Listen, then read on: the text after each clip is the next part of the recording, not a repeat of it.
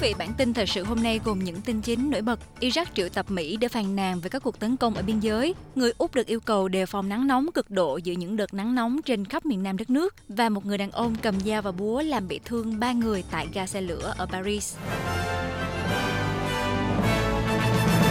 Sau đây là phần tin chi tiết. Bộ Ngoại giao Iraq đã triệu tập một quan chức đại sứ quán Mỹ để đưa ra phản đối chính thức về các cuộc tấn công vào nơi mà Iraq mô tả là các địa điểm quân sự và dân sự.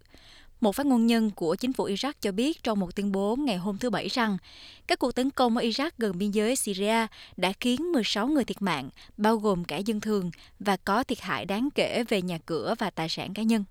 Còn tại Úc, Thủ tướng Anthony Albanese đã tham gia cùng ứng cử viên đảng lao động cho cuộc bầu cử phụ ở Dunley để tăng cường sự ủng hộ và tri ân cựu thành viên lâu năm của đảng lao động tại đây.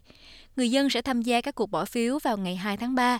Trong đó, đảng lao động có thể phải đối mặt với khả năng chống lại đảng này tại ghế bán đảo Mornington. Ông Albanese, thủ hiến tiểu bang Victoria Jacinta Allen và ứng cử viên đảng lao động Jody Bellier đã chính thức khai trương phòng chụp nhũ ảnh Peter Murphy tại bệnh viện Frankston vào thứ Bảy, được đặt tên để vinh danh cựu thành viên đảng lao động của Dunley.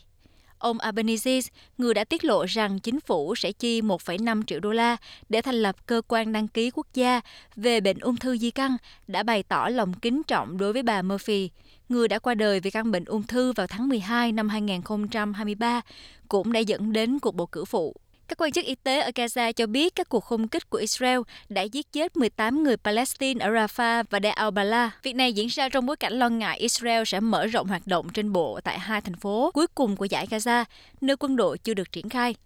Quân đội Israel chưa trả lời ngay lập tức yêu cầu bình luận, nhưng Bộ trưởng Quốc phòng Israel Yoav Gallant trước đó cho biết các lực lượng sẽ tiến tới Rafah ở rìa phía nam Gaza. Người dân Úc đang được khuyến khích tìm nơi trú ẩn và tránh cháy nắng, cũng như các bệnh khác khi nắng nóng cuối tuần ở vùng đông nam nước Úc ngày hôm nay gia tăng. Các khu vực ACT, New South Wales, Nam Úc và Victoria được thiết lập mức nhiệt tối đa lên đến 40 độ mà nhiều người dân Tây Úc phải chịu đựng hồi tuần trước. Trong số các thành phố thủ phủ, Sydney có thể phải đối mặt với thử thách khó khăn nhất với nhiệt độ ở các vùng ngoại ô phía Tây như Parramatta và Penrith dự kiến lên đến 39 độ, trong khi người dân Adelaide chuẩn bị 36 độ và người dân Melbourne sẽ cảm thấy nhiệt độ lên đến 37 độ.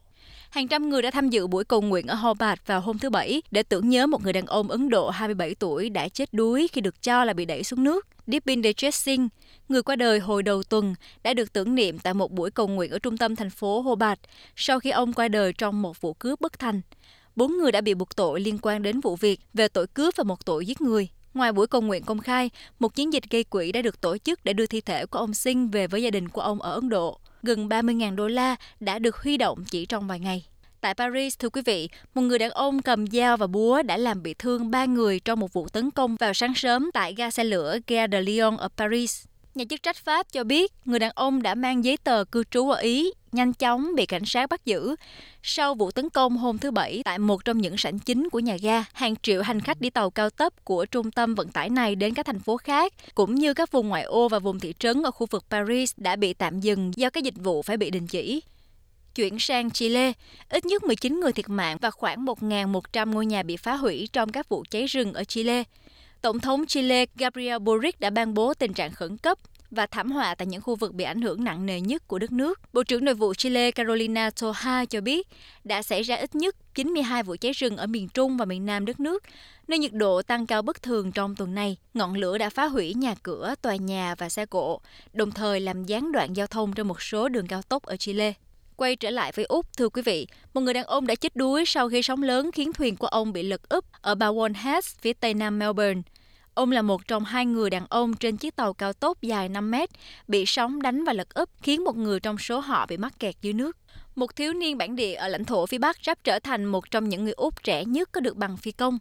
CJ Rankin năm nay 17 tuổi, tốt nghiệp trung học hồi năm ngoái, cùng thời điểm cô đang trải qua quá trình tuyển chọn của Học viện Phi công Qantas. Năm nay, cô sẽ theo học tại Học viện của hãng hàng không Toowoomba, nơi cô sẽ trải qua 55 tuần đào tạo để sẵn sàng cho sự nghiệp hàng không thương mại. Tình hình tại Argentina, người biểu tình đã đụng độ với cảnh sát Argentina sau khi Quốc hội thông qua dự luật bãi bỏ quy định trên diện rộng do Tổng thống Javier Milei đề xuất vào hôm thứ Sáu. Dự thảo chính thức của luật Omnibus được vị Tổng thống theo chủ nghĩa tự do tự phong coi là rất quan trọng đối với nền kinh tế và chấm dứt lạm phát. Tỷ lệ lạm phát vào năm 2023 ở nước này ở mức 211,4%. Mỗi điều khoản trong số 300 điều khoản của dự luật đều cần có thêm phiếu bầu và cuộc tranh luận sẽ tiếp tục diễn ra tại Thượng viện. Sáng kiến này cho phép Tổng thống ban hành luật về các vấn đề kinh tế, an ninh, năng lượng và hành chính. Một số chương cũng thiết lập các hình phạt nghiêm khắc hơn đối với các cuộc biểu tình trên đường phố, ảnh hưởng đến hoạt động bình thường của giao thông hoặc dịch vụ công cộng và đề xuất luật pháp dễ dàng hơn đối với lực lượng an ninh.